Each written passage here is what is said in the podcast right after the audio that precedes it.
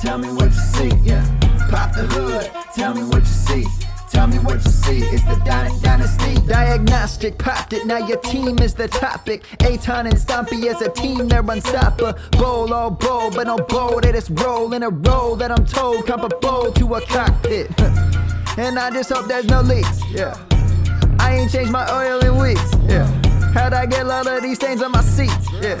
Only mechanics that I trust cause it's free. Yeah. Pop the hood. Tell me what you see. It's my dynasty team and it's got a couple needs. Is it this? Is it that? Is it picks? Is it bad? Do I even have a chance? Do I got it in the bag? Let me know. Pop the hood, tell me what you see. Yeah. Pop the hood, tell me what you see. Yeah. Pop the hood, tell me what you see. Tell me what you see. It's the dy- dynasty. Diagnostic. Nastic. Nastic. Nastic. Nastic. Thanks for listening to the episode four of the Dynasty Diagnostic Podcast.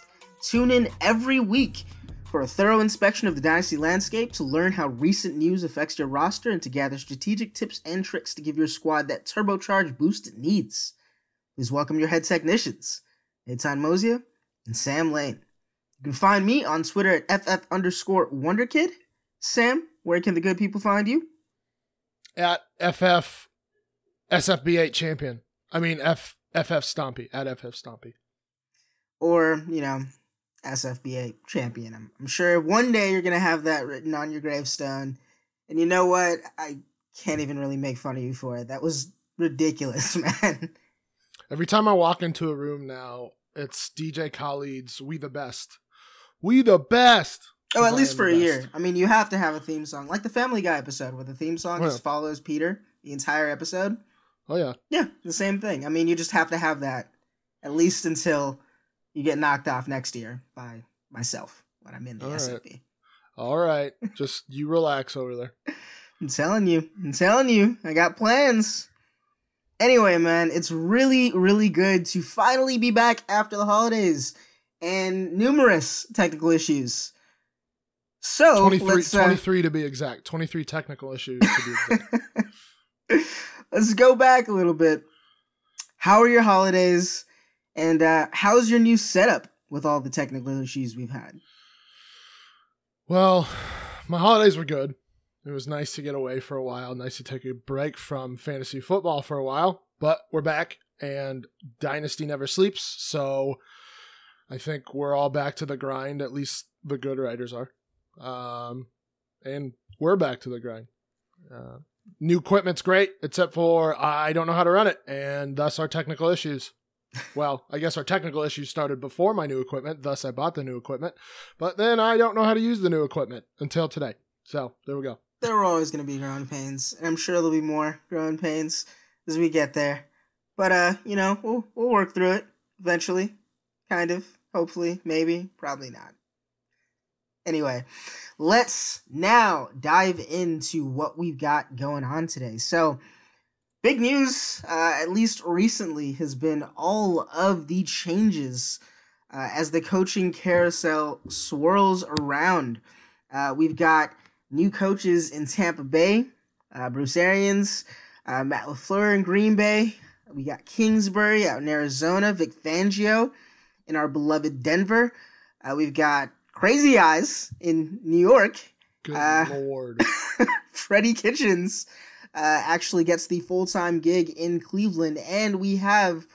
Uh, I think Cincinnati. We're still waiting on a coach uh, to be announced, but I think it's between uh, Zac Taylor and Brian Flores. So we'll see what goes on uh, down in Cincinnati.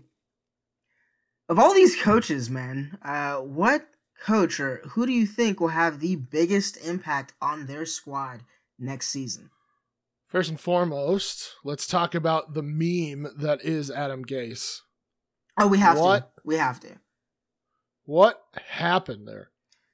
Whatever drugs Adam Gase is taking, uh, those specifically need to to made be made sure that they're illegal. I mean, legalize everything else, but that that was terrifying. I think that's what Sandra Bullock saw in the movie The Bird that had her Bird Box. yeah. in the Bird Box movie that actually had her have to to cover her face so that she didn't kill herself after seeing it. It was oh man, uh Adam Gase, I don't know what's going on, but you were having way too good of a time there. What was your favorite meme from that? Mine was the taco that with the uh, Titanic theme song, or there was one that people didn't really latch onto, but I I laughed my ass off. Was uh, somebody saying, "Well, obviously the Jets, he, Adam Gase has to be held hostage because that that's the only explanation for his neck roll twitch that he kept doing during that conference." I mean, honestly, I missed a vast majority of those, but I can just imagine it was it was outrageous. Uh, it's it's really interesting that I mean after his performance last season uh, with the uh, the Dolphins going uh, to a new team, being head coach all over again, and not just OC, that that kind of seemed weird to me. Yeah, I agree, but I mean, football's kind of a good old boys club of late. I mean, and it's it's been not, it's been refreshing to see some of these uh, football teams hire these young um, young guns that young offensive minds um, and get rid of the old. I, I know we were all excited about Bruce Arians, but I think Cliff Kingsbury being hired is great. Um, I think Freddie Kitchen being promoted is great. I think Matt LaFleur being hired is great. I, I'm glad the NFL is moving towards that. Yeah, and it looks like uh, the vast majority of these coaches are what you would call offensive minds. Uh, the only real defensive coach uh, that you can say has been hired so far this offseason has been Vic Fangio uh, with the Denver Broncos. So, what does that really tell us about the current state of the NFL? I mean, is it offense all day, every day? Is that how you win, first and foremost? Or can you still win with defense if defense is played uh, in a way that is just far and above uh, the rest of the league, like the Seahawks uh, in their heyday, uh, the Vikings a couple years ago, and a few other uh, huge, huge defensive performances uh, like we saw out of the Chicago Bears this year. Well, I, I think the teams are getting enamored with that offensive mind, like Sean McVay and I, they're seeing the successes there. They see the success that Matt Nagy had this season um, with the Bears. I mean, but even last year, the Titans um, hired Lafleur. Now he had some success, but not near what we thought. But that just seems to be the way that things are going. Is you need those offensive minds um, to beat those defenses, um, because I mean, I, I think in us as Broncos fans, we know that defense ultimately wins championships, but I think a lot of the times defense has to catch up, or maybe it's the other way around. But um, I always think that defense has to catch up with the offense because the offense always creates, starts creating things like you know slot receivers. Slot receivers in this day and age are um, huge, and defenses have had to shift their um, schemes to try and counteract those slot receivers. And the same thing with move tight ends. They've had to adjust their schemes to counteract those move tight ends as well. Well, so actually- I, I, I do think that the way the league is going, it's definitely much more pass happy, and you definitely need those offensive minds.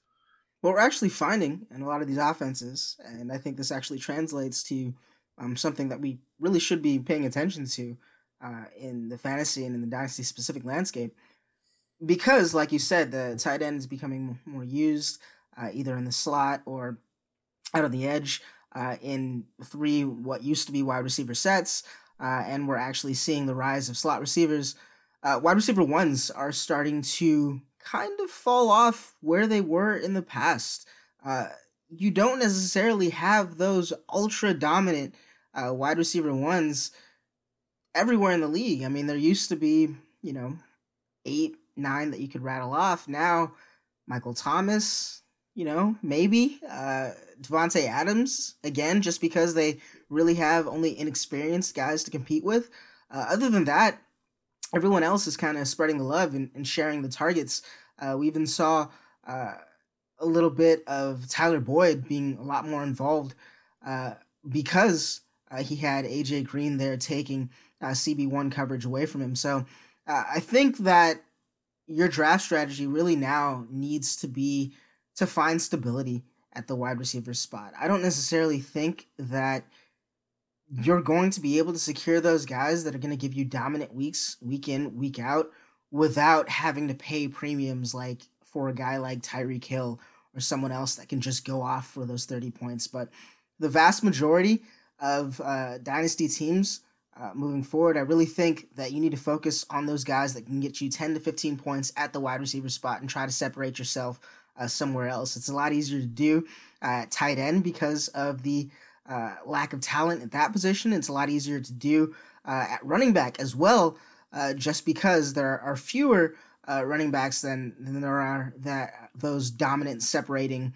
uh, wide receivers. So I really think that we need to understand that as a whole, uh, the fact that slot receivers are, are so much more involved and that these offenses are really trying to spread teams out really means that we need to find the guys with the most touches on the team. And oftentimes uh, that is going to be the running back position.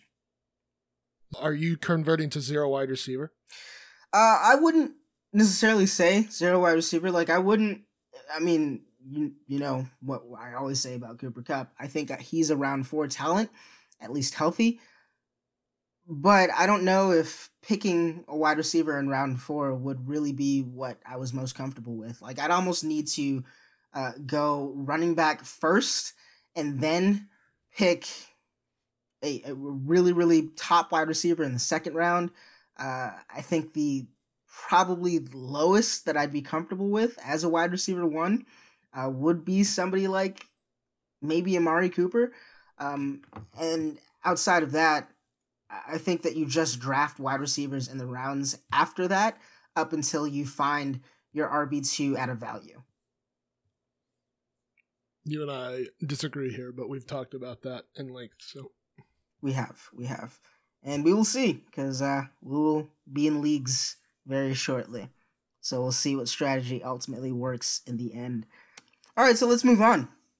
Let's go to what player actually stands to benefit most from a coaching change? Do you think? Um, I think it's one or two groups of players for me. Um, either Jameis, uh, Evans, Godwin, um, that group with Tampa Bay and Bruce Arians. Uh, Bruce Arians is a vertical, or he likes the vertical passing game.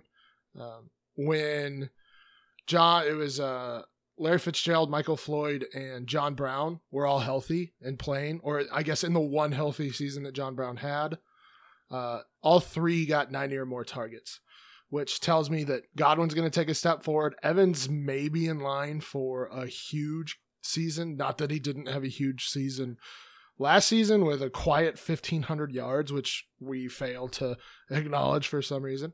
Um, and I think, and it seems like Arians sticks up for his guys. Um, and it seems like Winston will have now a guy behind him who will stick up for him, who will believe in him. And I think that will help him take a step forward. Um, whereas Dirk Koetter uh, was not. I, I, I, don't think he believed in Jameis. I don't think he wanted Jameis. He didn't let Jameis be himself. And I think that I think that Arians will let uh, Jameis let the ball fly. I don't know if uh, Dirk Koetter didn't necessarily want Jameis, and like you said, I think he just he was playing for his job. You know, he was coaching for his job, and Jameis Winston is a quarterback that's going to make mistakes. Uh, for all his splash plays, he's also going to take you out of that position to win games, and because of that, I think that made Koetter nervous. Whereas, uh, like you said, Bruce Arians, I mean, he doesn't run uh, an air raid, but he runs an offense that is uh, based on taking those deep shots. That's exactly what Jameis Winston does. That's his play style, and that's why his connection with Evans has been so effective uh, throughout both of their respective careers. I mean, the joke about Mike Evans is he doesn't have any yards after catch. Well, yeah, he doesn't have any yards after catch because all his targets are 20 yards down the field. Like, I mean, people need to understand that that's how these two operate. And this coach is perfect for that system. Uh, you also touched on uh, Chris Godwin briefly. The wide receiver two in Bruce Arians' offense has more often than not performed above average wide receiver twos in the league year in, year out. And it looks like Chris Godwin's in line for that role. Now, there is some uh, speculation out there that DeSean Jackson might be retained, which would be a terrible idea. But if we can reasonably expect DeSean Jackson to be gone, Adam Humphries is a free agent. If they don't bring him back, or even if they choose to bring him back, he'll be more of a wide receiver three. So I really think that wide receiver two role in Tampa Bay is definitely going to be in Chris Godwin's hands this year. And for that reason, I really see a jump from him, uh, like we saw out of Cooper Kupp, like we saw out of Tyler Boyd this year as the wide receiver two on that team, next to a dominant, dominant uh, CB1 handling uh, wide receiver one in Mike Evans. So I, really do think that uh, you need to consider taking Godwin in the top six rounds uh, for me because I, I do think that he will be a wide receiver. He will be in the wide receiver uh, 24 range. I think he'll be closer to wide receiver 15. Yeah, I agree. I I think Godwin. I mean, and this is like the typical third season jump as well. So it definitely helps to have a guy like Arians uh, coaching him too. Definitely. All right, so uh, the two guys that I think are going to benefit most from a coaching change are uh, guys that I've spoken about before. Uh, Kenyan Drake and Aaron Jones. Kenyan Drake, uh, just because I think he's going to get more volume, uh, but you know there is always the risk that he might just be one of those guys that uh, is excellent doing exactly what he's doing, which is getting those limited touches. Because uh, we saw the same from Lamar Miller, and we expected him to really explode uh, in uh, Houston, but I mean, we really haven't seen that. We saw some consistency from him this year, uh, but nothing to really mean that he can be a star for us, even behind an admittedly uh, struggling offensive line.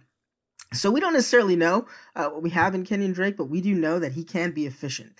and if that means anything, hopefully uh, increased volume uh, would just lead uh, to more efficient numbers from him. I think you mentioned uh, he was RB14 this year on, I think, the 36th uh, opportunity ratio in the league, which essentially means he got the playing time of the backup running back. Uh, if he starts to get touches, if he starts to get RB1 touches, he will definitely be a value contributor to your dynasty team, and he's not very old. I would keep in mind, though, uh, that he's not signed for very long. I believe this is his uh, last season under contract. Uh, so this season is going to be very, very important for him. If he does well, then he has a job for a while in Miami. If he doesn't, uh, then he might struggle uh, to find starting work on another team. Aaron Jones, on the other hand, Matt LaFleur coming to Green Bay can only mean good things for Aaron Jones. Uh, we saw uh, the volume that Derrick Henry got out in Tennessee. And while a lot of that uh, can be explained away by just having injuries uh, to Marcus Mariota, to Delanie Walker, in that offense, really holding it back and, and forcing it to be a little bit one dimensional, I think Matt LaFleur is really going to lean on the running back uh, just because of the uh, positive that is Green Bay's offensive line. They can take advantage of that offensive line on the ground uh, they'll be able to allow Rodgers uh, more time to go ahead and, take his downfield shots and not try to hold him to slants like uh, his his previous uh, McCarthy did. So I really do think that those two running backs are going to be of value in this year's draft, uh, and I really don't think that Aaron Jones is given the love uh, that he deserves at this point. I mean, honestly, heads up, Aaron Jones or Dalvin Cook, who would you take? Um, I mean, Dalvin Cook's injuries scare me. Uh, regardless of how he ended the season, he's had an ACL, he had hamstring issues, he's had injuries in college. So I probably am taking Aaron Jones at this point. Yeah, I mean, for me, uh, you'd have to. And the disparity between both of their valuations uh, this past offseason uh, was stark. I mean, it was really, really different because we felt that Dalvin Cook, uh, after four games, at least collectively, I don't necessarily know if I was part of this group, but uh, collectively, the Dynasty community felt that he was a surefire RB1. Um, and, and we just didn't really see that this year, again, because of a lot of injuries and because uh, that uh, of his role actually being uh, diverted to a couple of different guys uh, when he, he was playing for the majority of the season, Latavius Murray specifically. Uh, so I really think that uh, they're both similar backs. They're both similar sizes. They are similar athletically speaking. I, I really think that both of those guys can be great RB2s, uh, but will probably spend a lot of their career uh, missing games, sometimes unexpectedly. So you need to have a, a good RB3, a solid RB3 behind those guys to really feel comfortable uh, with them being such a valued part of your team. To be fair, Dalvin Cook's four games were dominant performances as a rookie. And unfortunately, he went down with an ACL. Um, and then entering, so there, there was some anticipation there. Uh, doing more research into those injuries not everybody is going to be Adrian Peterson, who tears his uh, ACL at the end of a season, is able to come back, play a full season, and run for over 2,000 yards or run within nine yards of breaking a record. Um, so, but and most people uh, who tear ACLs uh, have what Dalvin Cook or what happened to Dalvin Cook happens to most players is that they start dealing with soft tissue injuries and this should have been expected. Um, so that's just something to take it or keep in mind with guys that tore their ACL last year, Cooper Kupp, Will Fuller, is that they may not come back right away and be effective. Um, but beyond the point, Dalvin Cook had a monster four game stretch, so he went out um, after those four games, tearing his ACL. So there was a lot of anticipation coming into the season. Meanwhile, Aaron Jones was suspended and in a backfield with Ty Montgomery at the time and Jamal Murray. Now, Jamal Murray didn't prove to be effective, but when you're when you're in a crowded backfield like that, it's hard to anticipate that he. I mean, we I thought Aaron Jones was the better back, but you couldn't rely on him getting the touches, and we saw it with uh, with the irrational coaching from Mike McCarthy, he would not give the better back the touches. So I don't I don't know valuation before last season is the correct way to look at that. But valuation this season, I think Aaron Jones, and I think a lot of people saw it was Aaron Jones is up way up there in that uh, top probably 15, top 16 running backs in dynasty. Right I think now. Aaron Jones finishes um, as a top 12 back. I think if he plays that 14 games, if, if he, he finishes as a top 12 yeah. back. Is my opinion. Right. Um, and then and then the other side of this, so you're you're right on Kenyan Drake. He's been ultra efficient in his career. He just hasn't gotten the chances. We'll see what the new regime brings in. They don't have anybody. Frank Gore's gone. Kalen Ballage showed something a little bit at the end of the season, but not enough to overtake Kenyan Drake. So we'll see what the new coach does. Um, and then with Aaron Jones and Matt LaFleur, uh, will I don't know what Matt LaFleur is because he's coming from Sean McVay's coaching tree that Sean McVay was basically the play caller, so we don't necessarily know what Aaron Jones or it's good lord, I am all over the place. We don't necessarily know what Matt LaFleur is as a coach.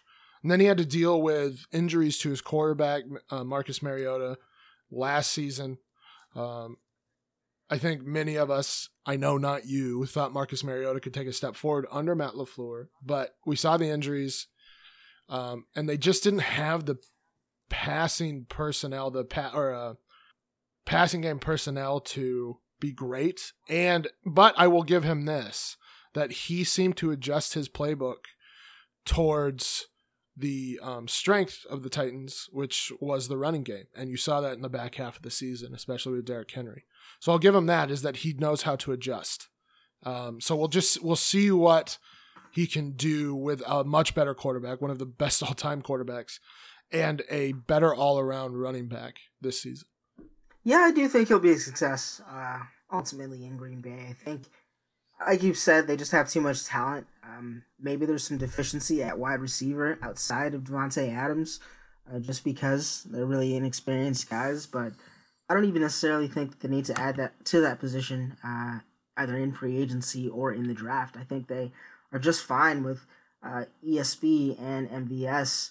Um, and then they have a decision to make on whether or not they want to keep uh, restricted free agent uh, Geronimo Allison. So I think they have some talent in the wide receiver room. Like you said, I do think LaFleur has shown that even though he can be stubborn, running Dion Lewis as many times as he did, ultimately he did what was best for the team, which was going with the better back.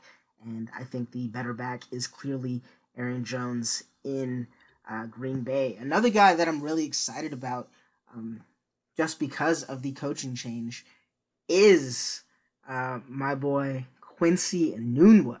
He is going to be, uh, if he can stay healthy anyway, uh, he is going to be a real, real steal uh, this year uh, when it comes to uh, finding an undervalued wide receiver that can be as valued as somebody like Tyler Lockett was this season. Uh, Quincy Enunwa is a slot receiver primarily. Now he can go on the outside as well, uh, but his primary role is that of a slot receiver. Uh, the slot receivers in Adam Gase's offenses recently have been Jarvis Landry. Uh, we some, saw some slot receiver from Albert Wilson uh, this year before he was injured. And both these guys performed very well. Both these guys were peppered with targets.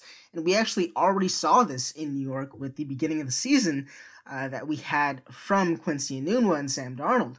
Uh, when he was in the slot, he would get uh, 10 plus targets game after game, and he would be able to actually get a lot of yards after catch with those targets. Uh, I think he can do the same thing uh, this year especially with a coach that tends to run his offenses through that slot position. So I really think that Quincy Enunwa uh, will definitely be a really, really good addition to a dynasty team this year. Also, keep in mind you always follow the money in these conversations because they kind of tell you how a team feels about uh, their assets. Uh, Quincy Enunwa was just given a contract extension, a four-year, $36 million contract extension. Uh, two of those years are essentially guaranteed because the dead cap doesn't make sense uh, to release him. So what we have is a decent chunk of funds being sent Quincy Enunwa's way for that role. They're also in the process, I've heard, of getting Robby Anderson back. So if that team signs one more receiver, uh, we're going to see a lot more talent around Sam Darnold than we saw last year. And I think that's really going to show us what we have in that quarterback. I think Baker Mayfield had a great year, uh, but I also think Baker Mayfield was in the best positions in terms of personnel around him uh, this season. I mean, he had David Njoku, he had Jarvis Landry signed to a big deal contract. He had two effective running backs. He had Carlos Hyde as well as Nick Chubb. And then he had good complementary receivers in uh, Antonio Callaway and Rashard Higgins. Uh, there was a lot of talent around Baker, and that's not even counting that offensive line and that defense that was surprising when Denzel Ward uh, was shutting wide receiver ones down. I really think that Sam Darnold has a chance to be just as impressive uh, with a lot more talent around him and with a uh, with a coach who really stresses uh, the short passes that uh, Darnold tended to uh, really excel with in the beginning of the year. So I think that uh, that's that's going to be an interesting situation to watch. Okay, so who suffered the most from a poor coaching situation this year? Um, what was I mean, we just talked about him, Aaron Jones. Mike McCarthy, like we talked about, refused to give him the bulk of the carries when he first came back. Now, granted, he was suspended. I don't know if that was a punishment thing, but Aaron Jones proved to be the more effective running back even when right when he got back.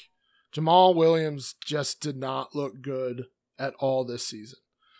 So uh, when he st- when Aaron Jones started taking over uh, as the primary back in that in that backfield in week 8 through week 14 I didn't include 15 because he got injured that game and only had I believe two carries four carries I apologize so weeks 8 through 14, so in that 7 week time frame, he was the RB5 on the season. So that should tell you exactly who Aaron Jones is, exactly what he can do. Um, he was involved in the pass game. He had um, four or more targets in every game from week nine through week 13. Then he had two and three in week eight and week 14. And he had double digit carries that entire time. And therefore, and, and he also had double digit fantasy points.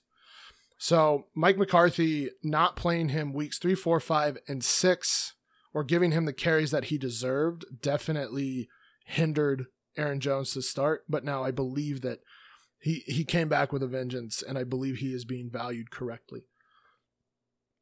Yeah, definitely. I mean, you've already heard what I have to say about Aaron Jones. Uh, with that talent, with that offensive line, uh, with that coaching situation, uh, I really don't see how, how he fails this year, barring uh, injury, of course.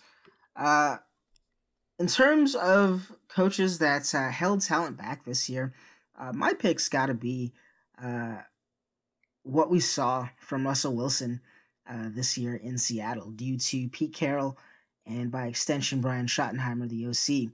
Uh, both of those guys really just didn't allow uh, Russell Wilson to have the volume uh, that his play demanded. Russell Wilson was one of the most efficient quarterbacks in the NFL, uh, and not even just in the league, but in the league for a few years now on limited targets. I mean, he had ridiculous long ball stats. Uh, he was able to uh, complete the deep pass uh, at least once or twice a game uh, to Tyler Lockett, to David Moore, to previously unheralded receivers that uh, had breakout seasons this year. He didn't have Doug Baldwin for the vast majority of the year, but he was still able to do that.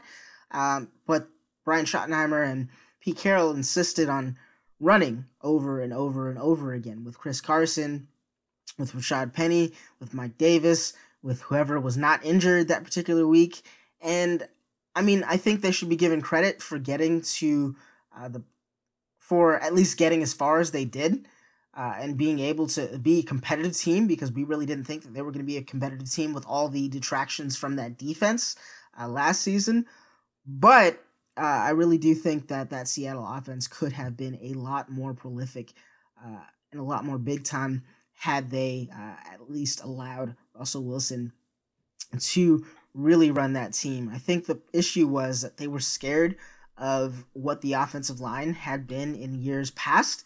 Uh, and for that reason, uh, they didn't want to risk injury to Russell Wilson, and they didn't want to uh, put the ball in his hands as often as they needed to to really win games. So I think that uh, we need to really kind of take this uh, season from the Seahawks and understand uh, that there's really a lot more talent. There's a lot more to come in terms of volume in that passing game uh, if the coaches really see the light. And if that happens, yeah, we didn't necessarily see a lot of ta- targets to a guy like Tyler Lockett this season. Uh, but if the coaches realize how effective the passing game can be after watching the tape on this season, I think we can see a lot more targets uh, coming his way next season. Uh, a lot was said about Tyreek Hill's season two years ago about him not having the targets uh, to sustain uh, that wide receiver one position that he actually earned last season. He earned two seasons ago. I think Tyler Lockett can be uh, more effective almost in the same way Hill can, given an increase in targets that I think he's likely to see next season. Because I really think between him and Doug Baldwin, when he's really uh, earned that wide receiver one role uh, this season. I, like you said, I think you need to give them credit where credit's due, but I think they the um, divisional round definitely epitomized this season for the Seahawks and, and Russell Wilson is that the they were down pretty early, I believe, and they just would not let Russell Wilson get him back in the game. They tried to establish the run. They couldn't establish the run. They continued to try to establish the run and could not establish the run, and finally they lost. And I think just that just epitomized that coaching staff and what R- Russell Wilson had to go through this season. Oh yeah, oh yeah. I mean, we already saw uh, two years ago what Russell Wilson could be as a fantasy QB. He was QB one he can do that again. He can do that every year uh, with his combined rushing and uh, deep ball ability. They just need to give him uh, the opportunity to. So I hope we see that in 2019. Um, what under the radar player has a chance at a major leap in a new system next season? Do you think? So this is going to go against my, I guess, quote unquote boss at FF Statistics, uh, Addison Hayes, who thinks Josh Rosen is like uh, Ryan Tannehill. Um, I think Ryan Tannehill takes a jump forward next season. Kingsbury's offenses at Texas Tech. So, for those who don't or haven't been following, Kingsbury is a offensive minded coach, uh, known for his pass happy attack. Um, but his offenses. Pat Mahomes, Kiki, his, Yes, there you go. Uh, Patrick Mahomes. That's my guy. That's also going to be on my gravestone, by the way. I was right about Pat Mahomes. Anyway, um, in his six seasons at Texas Tech, he had uh, four top ten finishes in yards per game, and then he had in in the last four seasons, in his last four seasons at Texas Tech, they finished as top twenty five in scoring. Um, and I just think that Rosen, yes, he had an awful season, but he also had awful play calling. Um, I think Kingsbury is definitely going to be wise to use David Johnson. He's got Christian Kirk, who I'm pretty high on. Um, we'll see what happens with Larry Fitzgerald. Uh, Ricky Seals Jones, I think, is an underrated tight end that just wasn't used. Um, so if they bring in another wide receiver, which I think they would be wise to do, especially in a he- wide receiver heavy class, you, I, I think Rosen, growing up, especially with having another offseason with David Johnson, having an offseason with Christian Kirk, another offseason with Christian Kirk, and having Cliff Kingsbury there, he's going to take a step forward in a better offensive play calling system than he had with Mike McCoy, and then and then obviously he was switched over to um, Byron Leftwich, which didn't help. I mean, switching a rookie over or changing offenses um, with a rookie is definitely not a good idea. It's not a good idea with a veteran and and now you you're throwing another system at a rookie in his first season. So I just think Rosen is bound to get better because that was just not a good season at all. Well, I mean, I'm kind of between you and Addison, I guess.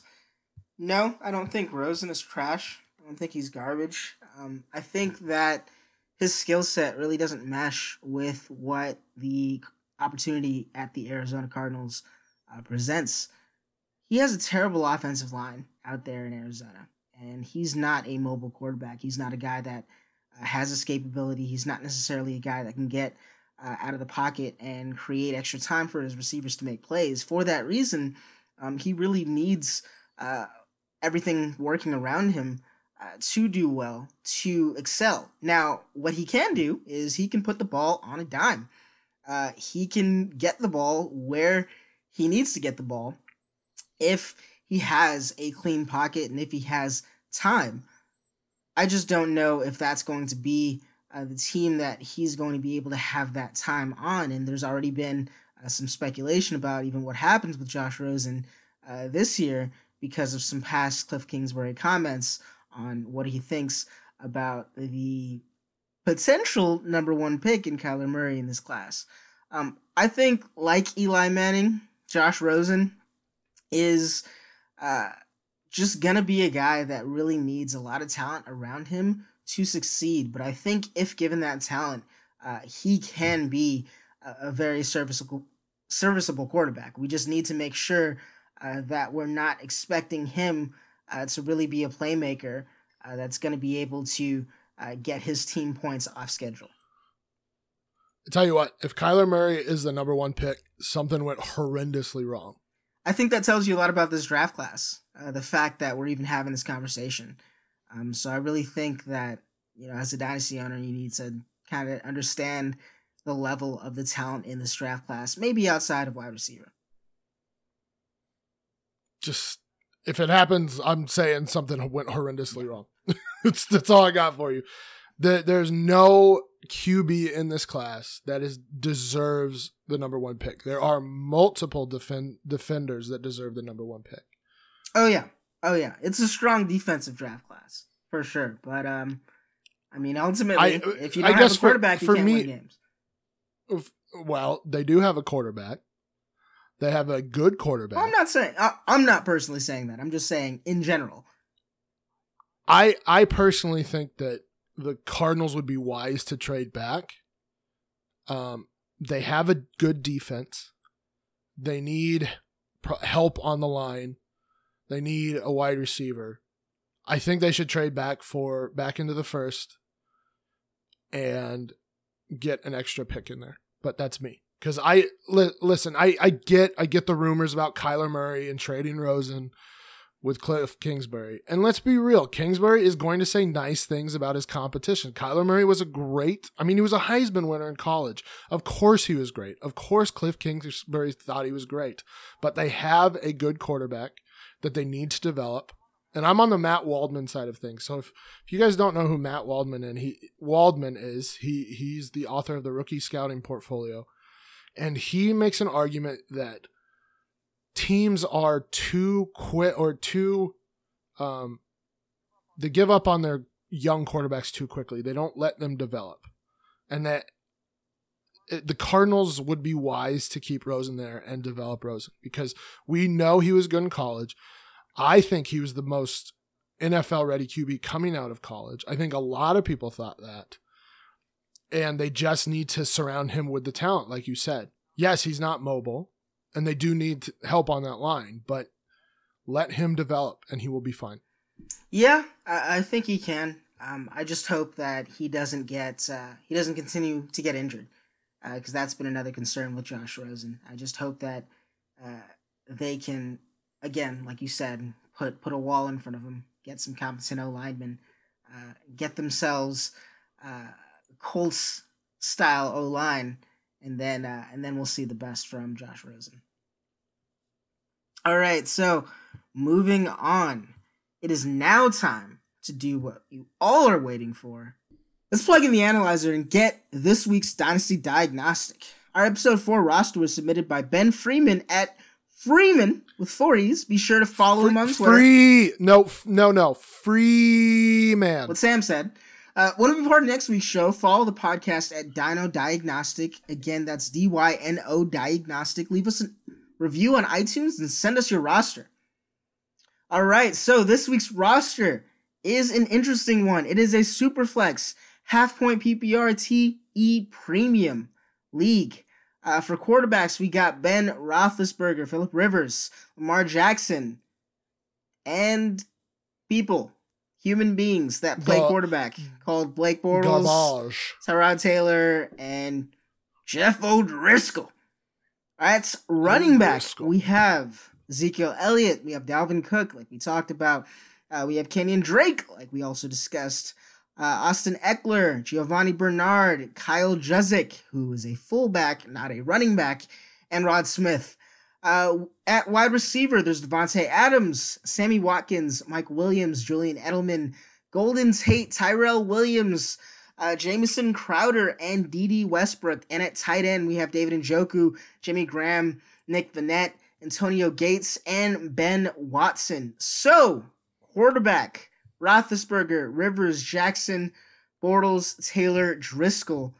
How do we feel about the quarterbacks on this roster? Again, for a superflex team. Um, I'm a little wary of them just because Roethlisberger and Rivers are getting old. I believe they are in their upper 30s. Um, so you're getting you're getting up there in age. Uh, and Roethlisberger has already discussed retirement. Now, does that actually happen? Who knows? Because he said he was going to retire before last or after another year before last season, and then they took Mason Rudolph, and he got all jealous, super butthurt. envious, Just all the way butthurt. whatever. Okay, he got butt hurt and decided he was going to play three or four more years. So who knows? Uh, so yeah, I just and and and now you've got think drama going on with the Pittsburgh Steelers. So that might change some things here as well. So he's very iffy at this point for me. Rivers actually just had like his best season in like the last five seasons, which is kind of crazy. One of his best seasons ever, actually. Yeah, like he was super efficient. I don't know how he continues that, but he, and again, he's 37. He also has 15 kids, so he's got to keep playing until he's 50 until they get all of them out of the house. Uh, so you might just see him pull a Warren Moon and play until he's 55. Who knows? Uh, but yeah, they're old. I just don't know how much you can rely on them over the next few years. Um, and then there's Lamar Jackson, and Lamar Jackson is about as divisive as it gets in the in with quarterbacks these days. I think, and this is a call out to my editor at FF Statistics, Matt Williams. I think that Lamar Jackson is going to be a top 12 quarterback next season and into the future. Because not only do I does he have that Konami code, um, as Rich Hribar, uh, I guess coined the term, he can run the ball very well, but I think he is a very underrated pocket passer coming out of college. Yes, I understand he had accuracy issues. That also had a lot to do with his wide receivers there, but he proved that he can make a ton of throws. He doesn't have the strongest arm, but he has shown at times, especially this season, that he can go through his progressions. He can stand in the pocket. His first instinct, is like more in college than anything, was not to run the ball, um, was to stand in the pocket and go through his progression. So I think with the proper development um, of Lamar Jackson as a passer under, let's say, under new um, offensive coordinator Greg Roman, I think he be- can become a great passer in this league. And I'm going to throw a fire term out here that you are not going to like. I think he can be a better Michael Vick. Stop it. Just stop. Nope. It. I not mean, doing Michael it. Jordan. stop it, meme. Like that's where we're getting with these levels. Nope. Uh, I think Okay, that so Lamar Jackson is not a bad quarterback. Uh, Lamar Jackson uh, was an effective passer in college. I think he started out with a uh, 50 odd percent completion percentage uh, in his freshman year, and it kind of went up uh, every year thereafter. Um, we saw his limitations uh, last season. We also saw a select few good throws. Um, the one to Mark Andrews is the one that really comes to mind when trying to show how he does have some skill as a passer. Uh, but Lamar Jackson, uh, he doesn't have the arm strength that made uh, Michael Vick really able to to be the quarterback that Michael Vick was. Um, Michael Vick was exciting on the ground, but what made him special was not only was he exciting on the ground, he could also throw the ball on a dime 60 yards down the field with a flick of the wrist. And I don't think we can see that from Lamar Jackson. Even in college, uh, his, uh, I guess his footwork uh, in, in in the pocket wasn't wasn't what we'd like to see. And I think that we saw those issues in the NFL as well. Another thing from Lamar Jackson, uh, for all that you can do as a quarterback positively, uh, the one way, the closest and fastest and most sure way to the bench is turning the ball over. And Lamar Jackson has a real problem with fumbles. Uh, if he can correct that, that's one thing. If he can't correct that, I think that we're going to see a very short lived uh, role as the starting quarterback on that team. So I really think that he needs uh, to work on a lot before we can start locking him in as a top 12 QB. But like you said, he has the Konami code. He has those feet. He has that rushing ability.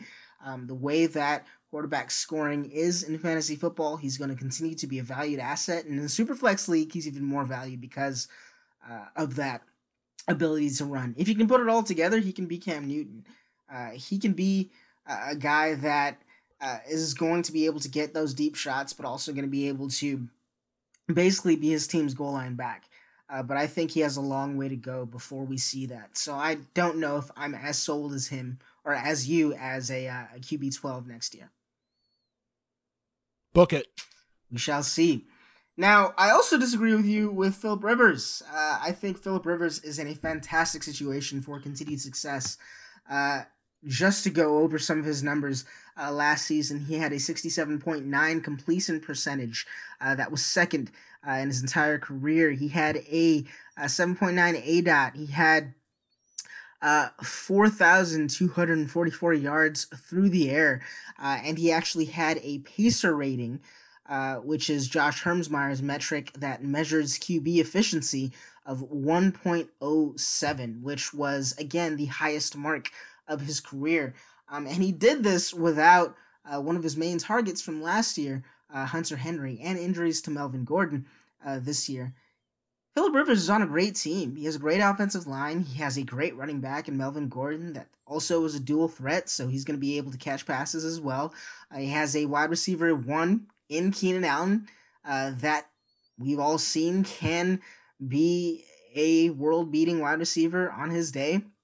Mike Williams uh, kind of showed out a little bit this year, and even if they lose Tyrell Williams, uh, they have enough requisite talent in that uh, on that team to really uh, just make life a little bit easier for Philip uh, as he uh, goes to the twilight of his career.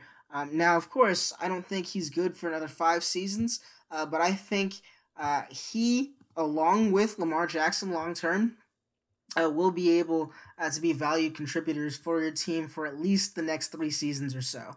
after that, I do think that you would need to add to this group, but backing them up, Bortles, Taylor, Driskel, those are all absolute zeros to me. So for this particular QB group, I do think that uh, we do need one more addition to this group just because I don't necessarily believe in Big Ben uh, long term, especially if AB, AB leaves, uh, which is another thing that we can actually talk about. Um, just to come back on Philip Rivers, he had his lowest passing attempts on the season. It seems like the Chargers might be shifting their uh, offensive scheme a little bit towards the run.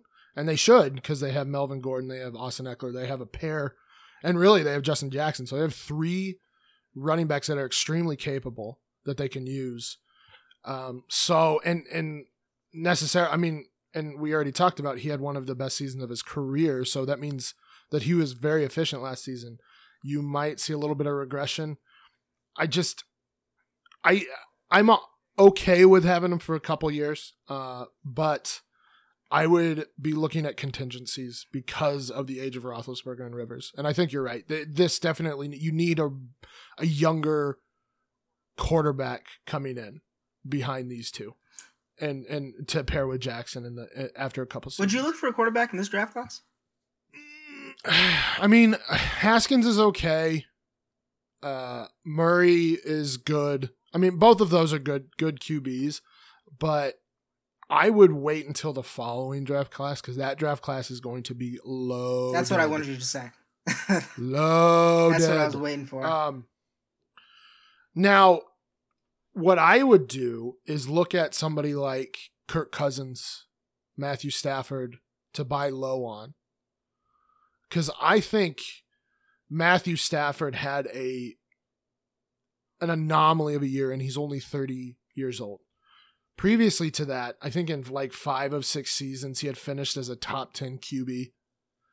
That would be a great pairing because you have a solid floor there as a QB. Um, the same with Kirk Cousins. Kirk Cousins was a QB nine. Now he had a kind of a poor into the season, but I mean, if you can buy him low, he's got weapons around him. So I'd be looking at buying somebody low like that. That, and I and I I think we say young for quarterbacks, and it's misinterpreted. Young for quarterbacks is a little bit different than the other um, position groups. So the guys that are around thirty, they probably still have a good five plus years. A quarterback that's thirty years old is technically in their prime.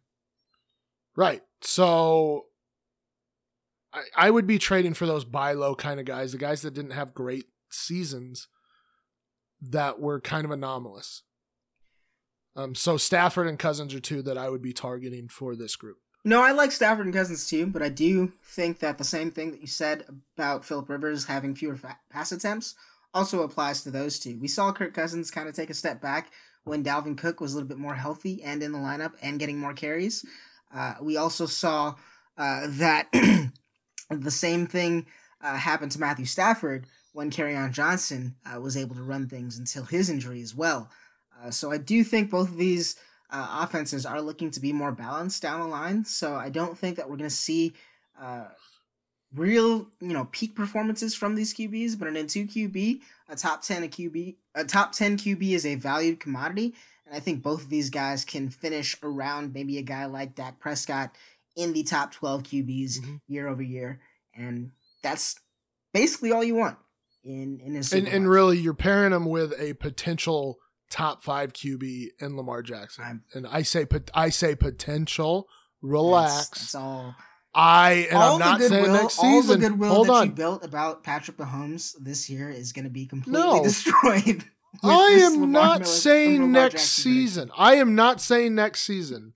I am saying he has the potential to be a top five back in his or a quarterback in his career with with good We'll development. see. He also I'm not saying next season. he also has the potential potential of being in a body bag after one big hit next season. So we shall. Isn't that see. just true about all quarterbacks though? It- it's a little more Except true for, about like, quarterbacks Eli- that run twenty times a game, No, okay, that was hold on. That was not on fifteen him. times a game. That was on Mornhinweg. Who who schemes a quarterback to run 27 times? That was crazy. That was absolutely nuts. It was fun to watch a quarterback right. running back. We're we're we're going nowhere with this. Let's go on to quarter or running All back. right, so we got Ezekiel Elliott, we got Dalvin Cook, Kenyan Drake, Austin Ekeler, Giovani Bernard, fullback, and Rod Smith. All right, don't undersell Kyle Juszczyk. He catches the ball sometimes. Sometimes. Jeez. Yeah, when they have no receivers, when Pierre Garcon is on IR, when they have injuries to Dante Pettis, when Kendrick Bourne is the second leading receiver on that team after George Kittle. Yeah, that's when Kyle Relax. Juszczyk gets targets. Relax. Anyway, All right. Uh, these guys are great. I mean, you you you have Ezekiel Elliott. The only issue with Zeke has ever been uh, his lack of opportunity in the passing game, and we saw clearly it was lack of opportunity. The moment that he was actually fed targets, he was able to capitalize on those targets and be a more effective running back. Yeah, um I I don't think you're going to go wrong with the top 5 backs. He got involved in the passing game finally this season. I just you're you're not going to go wrong here. You can call him top 5. I don't think you're going to go wrong with picking CMC number 1, Gurley number 1, Kamara number 1. Um Yeah, I mean, like, here's the thing with Zeke. I mean, he had the fifth most targets at the RB position. Think about that. That that was his bugaboo. That was why you you didn't necessarily want to target Zeke, quote unquote, this year. Uh, Zeke had the most rushing yards. He has 1435 rushing yards. Uh, his uh, run blocking efficiency uh, actually was really poor. Uh, he didn't have the line that he uh, had in recent seasons, yet he still avoid, evaded the second most tackles, still had the number one breakaway runs. He still had the third most yards created. He had the eighth highest catch rate. Zeke is an all purpose back and needs to be treated as such. After Saquon Barkley and Todd Gurley, anyone of Zeke, Kamara, and CMC, I think, need to be valued pretty much equally. And honestly, given those three, I might choose Zeke just because I think Zeke might be assured of more volume on the ground for what that's worth. But you really can't go wrong, like you said, with any of those guys in the top five. Right. Um I mean like I'm I'm partial to Kamara, but I'm not going to I'm not going to fight you on anybody there. Uh, any of those top 5 cuz and you know what you know what's funny is we always hear about zero wide receiver because running backs always get hurt, but those top 5 that we just talked about finished top 5 on the season. So so I'm not saying zero wide receiver is wrong. I'm just saying for this season it it wasn't the best and we and we understand. We I, I think we completely understand why zero wide receiver works. Um, running backs get hurt much more often than wide receivers, but this season you wanted one of those top wide receivers. But that's that's a whole other tangent. Um, let's go on to Cook. We've already talked about Cook. I I'm wary of his injuries, but like we said, he came on at the end of the season. Yeah, I mean, Now I gotta find. Dalvin Cook Hold on. was uh, definitely a value contributor when he was healthy. Uh, the only Yep. issue was was him not really being healthy. My my only concern with Dalvin Cook was uh, he at least some games split goal line carries with Latavius Murray. Now I don't know if Murray's gonna be back uh, this season. Uh, I do think he's a free agent, uh, or at least only has one more year left on his contract uh, this particular season. Um, but it'll be interesting to see how they use uh, two healthy backs, uh, considering that one year Murray was hurt, one year Cook was hurt, uh, and they, they both kind of had to, to split that role uh, when neither of them was was really 100%. So it'll be interesting to see what happens next year with both of those guys at 100% and maybe a step back from Kirk Cousins that causes them to run the ball a little bit more. Um, in 12 of Cook's 15 games played in the NFL, he has produced double digit fantasy points.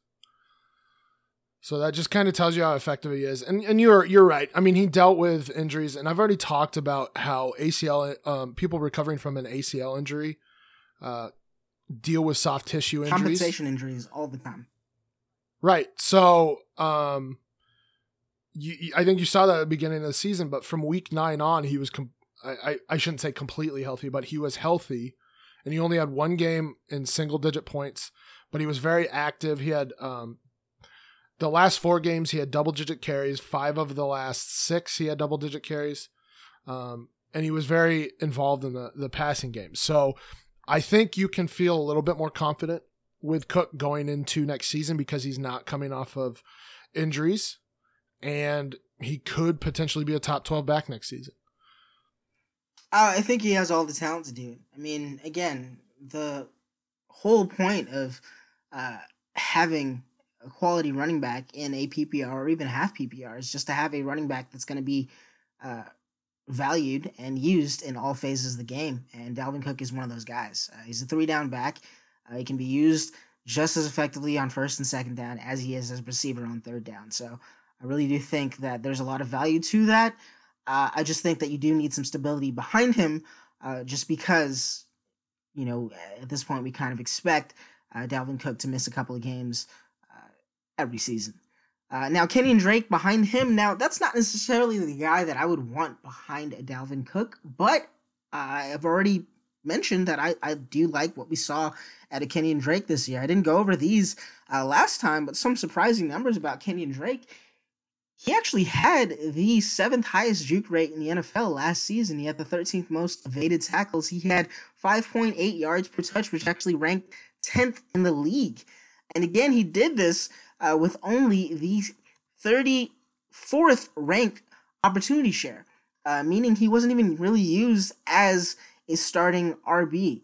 Uh, he had uh, 1.52 yards per carry, which was 20th in the league uh, and he was running uh, most of the time uh, into about six and a half defenders in the box, which isn't huge number, but I mean it shows you that he can be effective uh, even with uh, an extra guy in the box uh, every now and then. I think the issue with uh, and Drake and why Adam Gase didn't necessarily want to lean on him as a workhorse was uh, he wasn't great at getting yards in situations where the offensive line was outnumbered.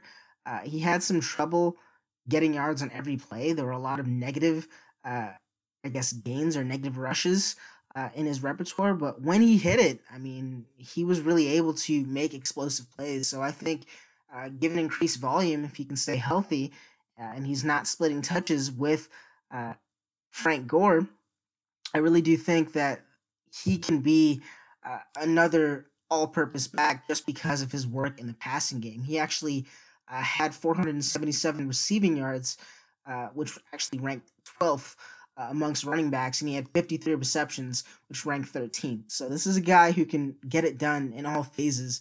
Uh, we just we need to see him fed. Yeah, and I think Drake is actually a pretty good pairing with Ezekiel Elliott because and and I think we may have talked about this before, but you need to pair boom bust guys with those um, high floor guys. And Ezekiel Elliott, while he is, he can absolutely boom. He's still got a high floor because he's got that volume. And so you don't have to be afraid of using Drake because you can always rely on Zeke to give you those 15 plus point games. And then every once in a while, um, every one or two games, uh, Kenyan Drake will give you that 20 plus point game. And then and then on top of that, you also have Cook. So you have assuming assuming that uh, Dalvin Cook continues to get those double digit carries, Zeke continues to get the 15 plus carries. You have two guys that can mitigate a bust game from Kenyan Drake. So I actually think that he is a good RB3 with these two because he is that boom bust to their high floor type um, player. Admittedly, uh, all things considered, uh, with the addition of Ekeler, Geo uh, to this group, I really do think that this is the strongest uh, position group on this team. Uh, but we will now move on to wide receiver.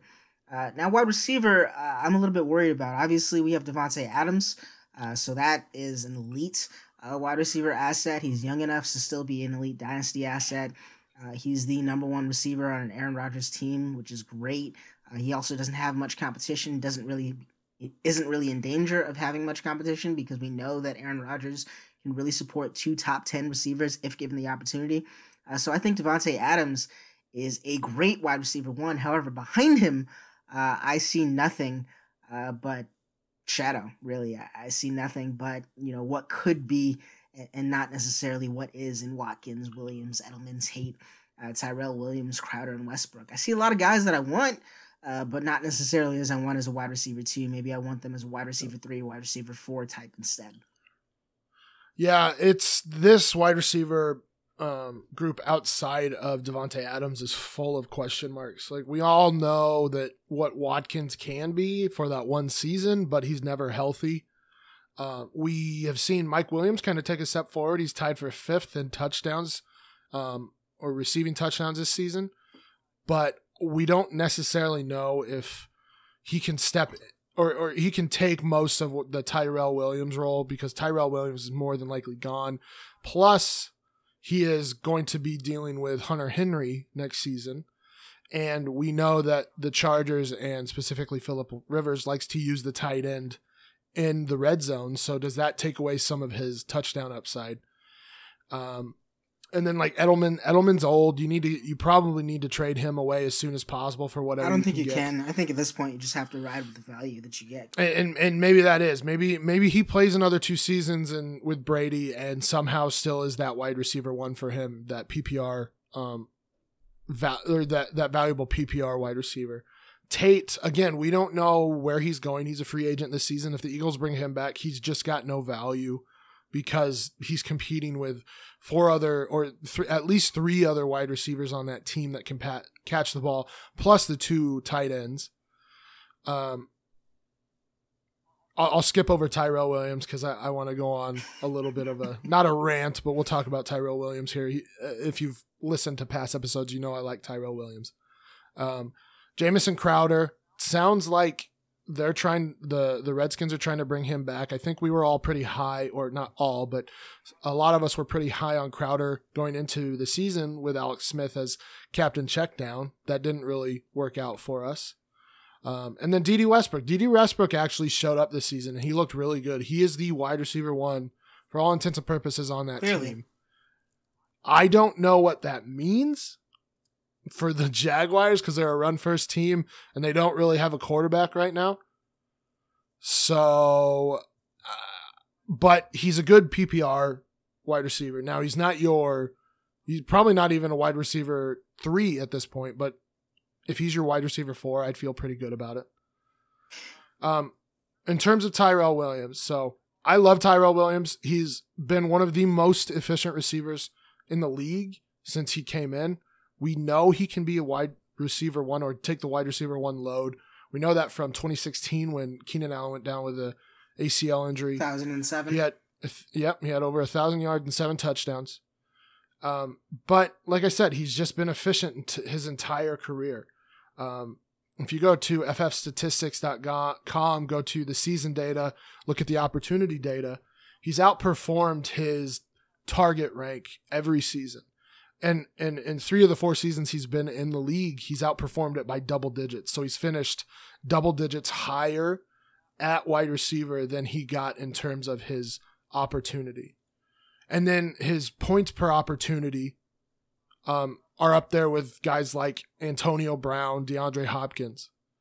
So he's always been efficient. He just doesn't get the targets unless the guy ahead of him goes down. So uh, I I like Tyrell Williams more for the value than anything. I think you can get him right now for probably mid to late second, maybe even a third. I doubt it, but mid to late second. If you can get him for a mid to late second, and then if and when he signs with like a team, let's say, um, with the New York Jets, or maybe he could be uh, the wide receiver two across from T.Y. Hilton on the Indianapolis Colts. If you see a a value bump from that, which dynasty you you generally do because most dynasty players just get really excited about free agency and what can be. So if you see that value bump, let's say into a late first, I'm selling Tyrell Williams all day. I love Tyrell Williams, but I I th- I I'm just saying if you can see and you know that it can happen because look at what happened with Jerick McKinnon. He was probably worth a late or an early third at the most. People are going crazy about Jerick McKinnon.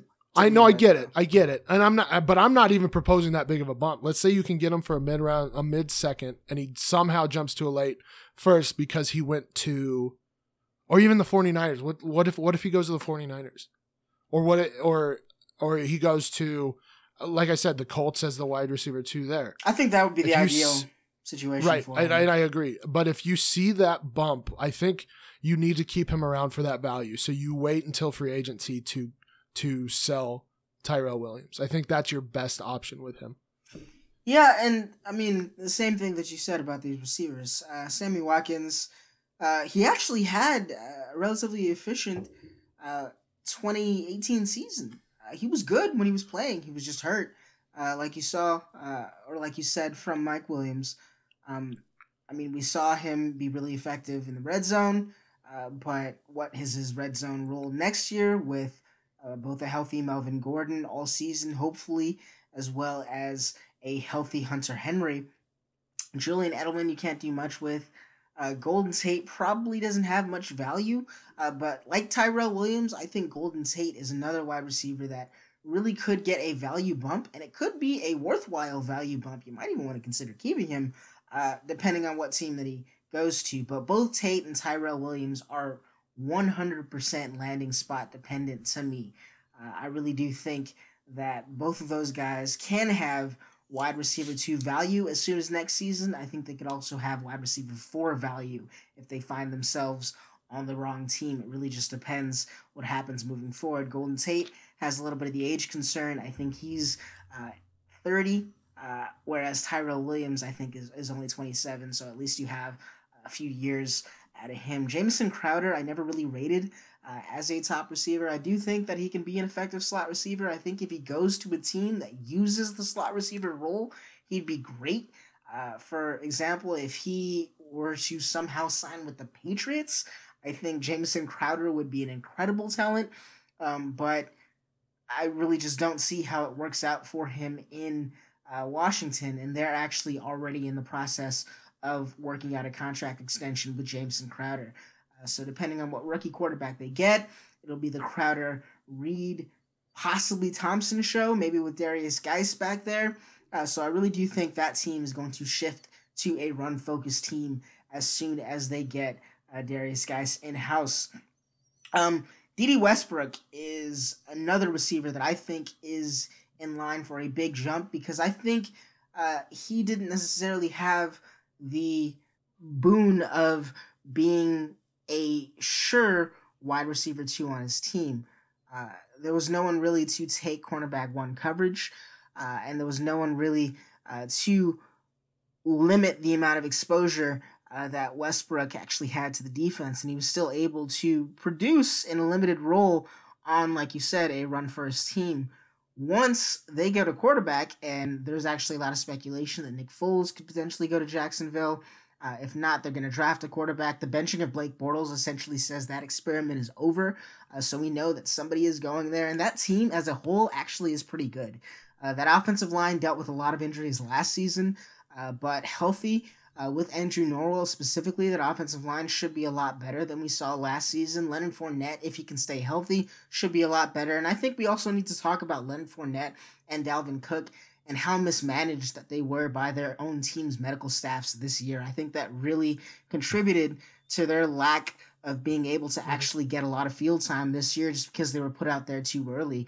Uh, given a full year or a full off season to heal up and, and kind of get right, I do think both of those guys can come back a lot stronger than we did this year. And that would mean that you have a quarterback uh, in basically ideal situation outside of just having dominant targets. You can have a good offensive line, a good running game, Uh, and I think we should really see an improved offense out of Jacksonville next year. When that happens, the guy most likely going to be targeted is going to be Dede Westbrook just because he has that slot role um, already on lock and was so effective with that slot role. Uh, so again, like I see a lot of wide receiver three, four pieces on this team, a lot of wide receiver four pieces, I guess.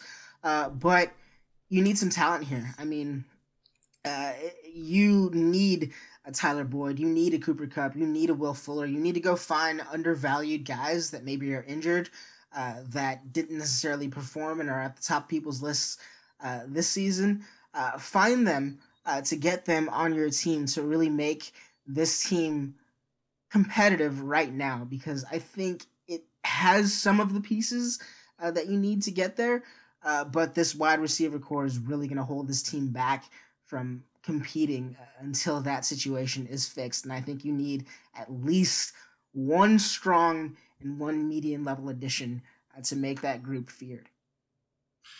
I agree. Um, and I'm probably trading my 2019 picks if I can to get that wide receiver uh, we've talked about how wide receivers generally take time to develop. Yes, you do have those hits first season in their first season every once in a while, but then you also have guys like Tyler Boyd that take or take until their third year to develop into a productive wide receiver. So I'm taking that 2019 first, and I'm trading for somebody like uh, Robert Woods, uh, who probably is going to be you're gonna you're gonna love this just because you're a Cooper Kupp guy. He's probably going to be the wide receiver one on the Rams for at least the first half of that season. I will until Cooper Kupp until un, until Cooper until Cooper Kupp comes back fully healthy. Robert Woods is going to be the guy that's leaned on in that pass game, and you can definitely get him for a mid to late first right now.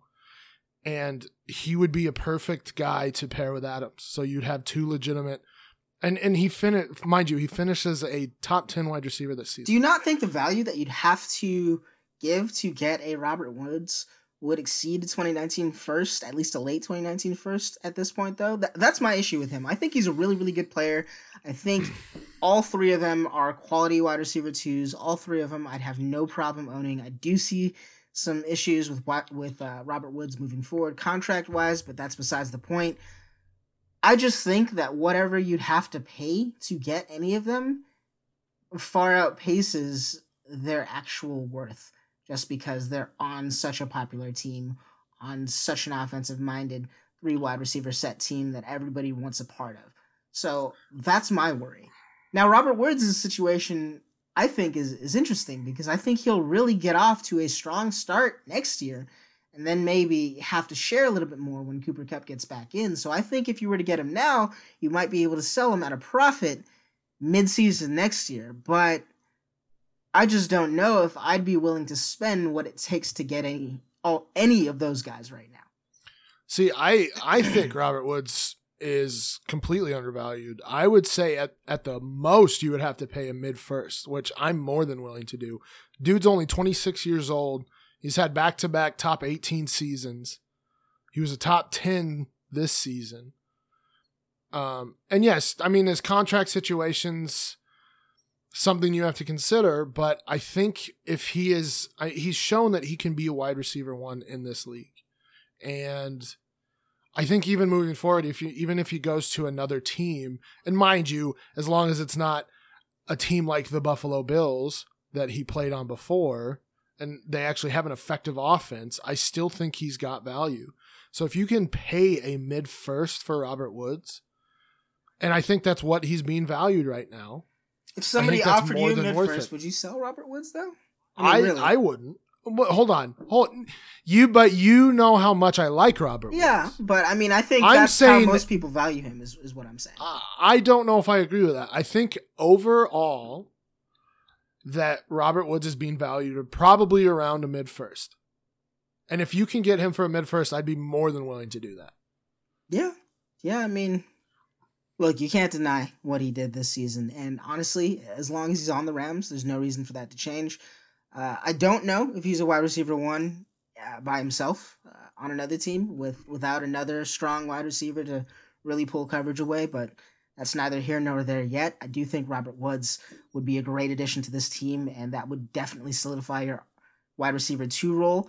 Um, at that point, I don't know if I still would be comfortable just because I think I would want one more guy, uh, but you would have a much more solid wide receiver group and actually be able to compete week to week uh, with most teams between uh, Woods, Adams, and either Watkins, Williams, or Edelman uh, on in that roster spot in that wide receiver three roster spot for that given game.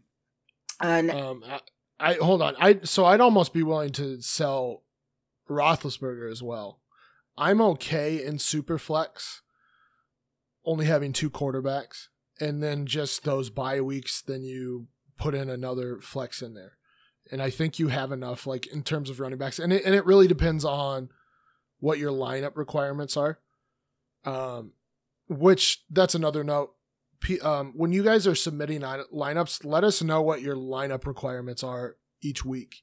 So we, that because that kind of dictates how good these uh, rosters are as well. But I would be willing, coming off of a, a pretty good season, I would be willing to move Roethlisberger in a super flex to get another wide receiver or a tight end, like we'll talk about here. So yeah, that'll actually uh, transition us into our tight ends. Uh, we have David Njoku, uh, Jimmy Graham, Nick Vannett, Antonio Gates, and Ben Watson. So to me, we have David Njoku and no one else on this team. And old. David Njoku and assisted living. Uh, yeah, uh, we have some issues here. Uh, David Njoku is a good tight end. Uh, I I wholeheartedly believe that, and he's ridiculously athletic. Uh, he can play in line, he can play out. Uh, he can uh, play in the slot. He doesn't necessarily need to compete with a dominant wide receiver one on that team. A lot of signs are pointing in the right direction uh, for David Njoku. He's tied to Baker Mayfield. But I don't know if he's here yet. And I think you really need uh, somebody uh, to, to come in and kind of solidify the spot because your running back group is so good and so young. You really need to take advantage of that while you have such a dominant uh, running back group with Zeke uh, Cook, and the rest of them. Uh, I would be looking for somebody like a Trey Burton, uh, you know, somebody that you don't have to spend like, all of your picks or all of your assets on, but you can still get rather reasonably that you can expect a top five performance out of every couple of weeks or so. Uh, I think just a veteran uh, that's going to be able to get you that consistency while David Njoku develops. Not saying that that Trey Burton is consistent. I understand, but at least get you, uh, you know, a top ten, top eight points every week. Uh, while David Njoku uh, takes some time to uh, really acclimate with uh, the NFL, I also would expect uh, Cleveland, for all the talent they have on the wide receiver side of things, to add another uh, to that group. Uh, so I think there might be some increased target competition down the line. But I, I really do think that uh, there needs to be an addition to this position group as well, uh, just to make sure that you're not outward relying on a young tight end uh, quite yet. Um, and then to go back to what you were saying about Roethlisberger, Rivers, and Jackson, of the three, Roethlisberger would definitely be the one uh, that I'd sell, but I am very uncomfortable with not having three quarterbacks in a superflex uh, just because anything can happen with an injury and then where are you really at with QB. Uh, so for me, uh, yeah, I would do the same thing that Sam said. I would sell that 2019 first, uh, looking for a wide receiver. If you have to pair that with another, you know, tertiary tertiary asset, okay. Uh, but of with that second, third, and fourth round picks, I'd be looking to spend those at tight end. I think this is one of those draft classes that is very specific to need. If you need wide receivers, this is the draft class for you. If you need a tight end, this is the draft class for you. But you have to be willing to wait on those positions. And this team is positioned uh, right now to be a contender with, I would say, about two additions if you can get use those picks to get guys that are going to help you win now as opposed to having to wait for that talent to develop 3 years from now, uh, I think that's going to do you a lot better than waiting just because you already have the young RBs in place and you want to be able to be competing for championships while your running backs are young. Uh, otherwise, it's just going to be a long road to the top because, as we talked about earlier, running backs are so expensive. So I think that you sit out this draft, that you trade your ass, you trade your pick assets, at least in the 2019 year, for a wide receiver, for a tight end. Uh, maybe try to get a quarterback in the later rounds, or uh, get a quarterback via trade with uh, maybe one of your wide receivers that could break out, like uh, Mike or Tyrell Williams, and then kind of see where you can go with that. But overall, I think this is a pretty solid team that just needs a few very specialized tweaks uh, to really get it uh, competing in the playoffs year in, year out, uh, possibly for championships. Um, on tight end, I am a little bit higher on Njoku than you are. Uh, I think he took a step forward from his rookie to his sophomore season. I think he'll take one more step forward, especially working with Baker Mayfield in the offseason and with Freddie Kitchens and with um, uh, Todd Monken. Uh, and I think he could take a step forward. I mean, he was he was the tight end nine last season. Um, he was pretty incons- inconsistent, but I think one more season, I think he's he's up there and could take a step. I'm not saying that this is going to happen. I'm just saying he could take this step into top five territory next season. I expect him to be a top five tight end long term. I do. I, am that high on him. I just don't know yeah. how quickly that's going to happen. Well, and I think with uh, another year of development for Baker, I think that can happen because it didn't seem like the Browns had a consistent pass catcher down the stretch there. And I think Njoku could be that for um, Baker. And we know from Baker's college um, Mark Andrews. tape and, and, profile, he, he used his tight end. So I, I can see him taking that step forward into top five next season. Um, and then, yeah, I. The, I'm a little bit less optimistic about this team just because there are so many question marks on that wide receiver core. There's there are a lot of question marks, and I think you do need a second tight end. Tight end premium, you I think you need a second oh, tight end, yeah, much like you need. And and once I mean, and and much like Superflex with tight end premium, you need to have that second tight end. So and I always go back to Jack Doyle. I, I get it. Eric Ebron's there, but Jack Doyle, when he was healthy this last season, was a top 10 tight end with Andrew Luck. That's a passing team. They're, they're a good offense. Jack Doyle will be used. He was targeted like, I, believe, an average of seven times per game when he was playing. Here's the thing with that, though Indianapolis, like we've both mentioned, needs a wide receiver too, right? I mean, Dontrelle Inman is decent, but we would figure that they bring somebody in. They bring somebody in, then they all of a sudden have an extra target in that offense that might pull away from one of the tight ends. And if you're gonna take targets away from one of those tight ends, I don't think Eric Ebron's end zone targets are going anywhere. Where do those targets well, come but, from? I mean, his his efficiency though was absolutely through the roof. So I think his efficiency drops. I I just I mean, I think you said it though, is that even if he drop, let's just say he drops two targets a game. Let's say he's only getting five. I'm still fine in tight end premium of getting, let's say, four receptions for 40 yards. Yeah, Because it's just that's what tight end premium is. Is it, it puts a, a premium, believe it or not, on tight ends. Um, so yeah, I, I think I think that you do need to sell the picks for 2019. I do not like this draft class a lot. And it's because I don't like taking rookie wide receivers. Exactly. I, we need to talk about that. I, I, I, just I just never have. Um, and it's because most of them take at least a year to develop in the league. There's sunk costs. There's sunk costs for at least the first, like you said, two to three seasons while they're in the league. And for that reason, when you when you draft a wide wide receiver, you spend more on that wide receiver than that wide receiver will take to acquire for at least two to three seasons. When you spend on a running back, when you spend a first round draft pick, somebody wants a running back from you, you're getting a first round draft pick plus for that running back, especially if they're producing even to the level that Kerryon Johnson was producing earlier this season, which again isn't great, but was a very good running back.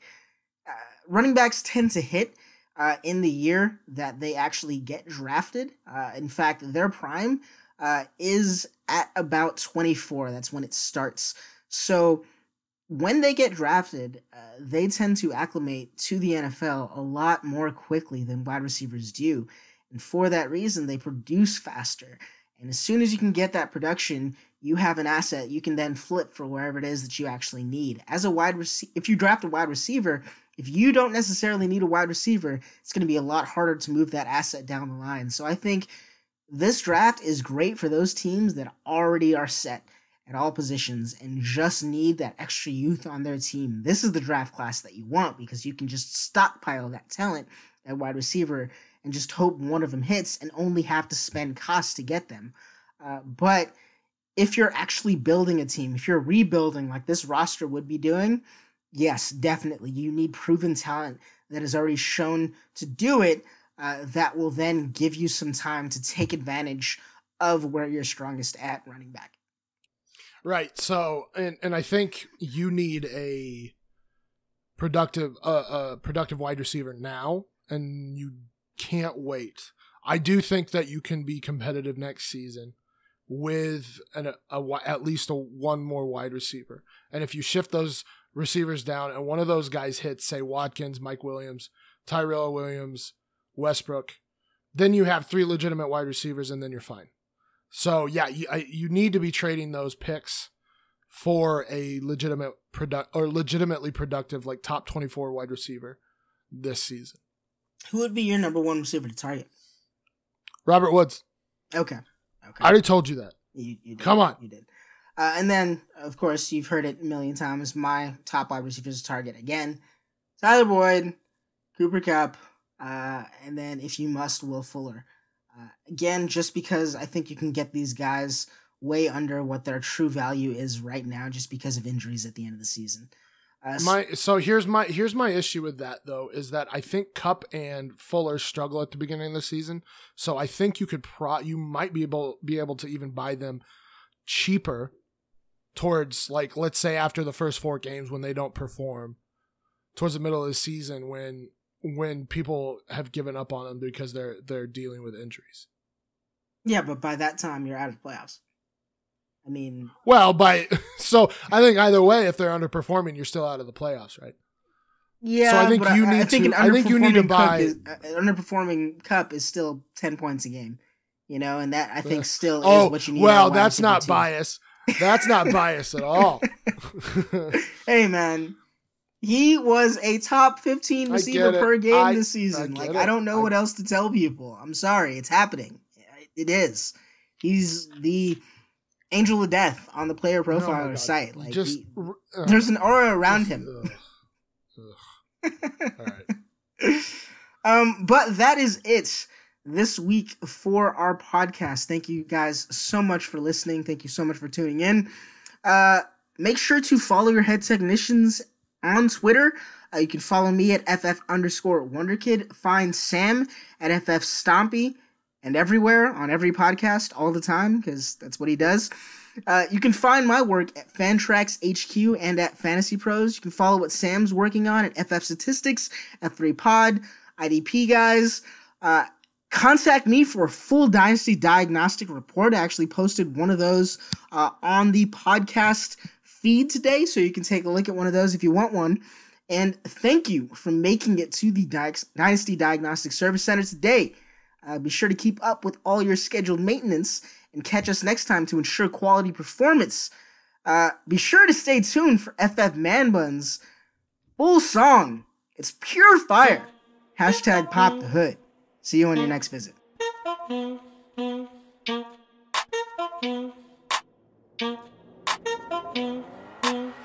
Pop the hood, tell me what you see. Pop the hood, tell me what you see. Pop the hood, tell me what you see. Tell me what you see. It's the Dyn- Dynasty. now. Pop the hood, tell me what you see. now. Pop the hood, tell me what you see. Yeah. Pop the hood, tell me what you see. Tell me what you see, it's the Dy- Dynasty. Diagnostic popped it, now your team is the topic. Eitan and Stompy as a team, they're unstoppable. Bowl all bowl, but no bowl, they just roll in a roll that I'm told comparable to a cockpit. and I just hope there's no leaks, yeah. I ain't changed my oil in weeks. Yeah. How'd I get all of these stains on my seats? Yeah. Only mechanics that I trust cause it's free. Yeah. Pop the hood. Tell me what you see. It's my dynasty team and it's got a couple needs. Is it this? Is it that? Is it picks? Is it bad? Do I even have a chance? Do I got it in the bag? Let me know. Pop the hood, tell me what you see.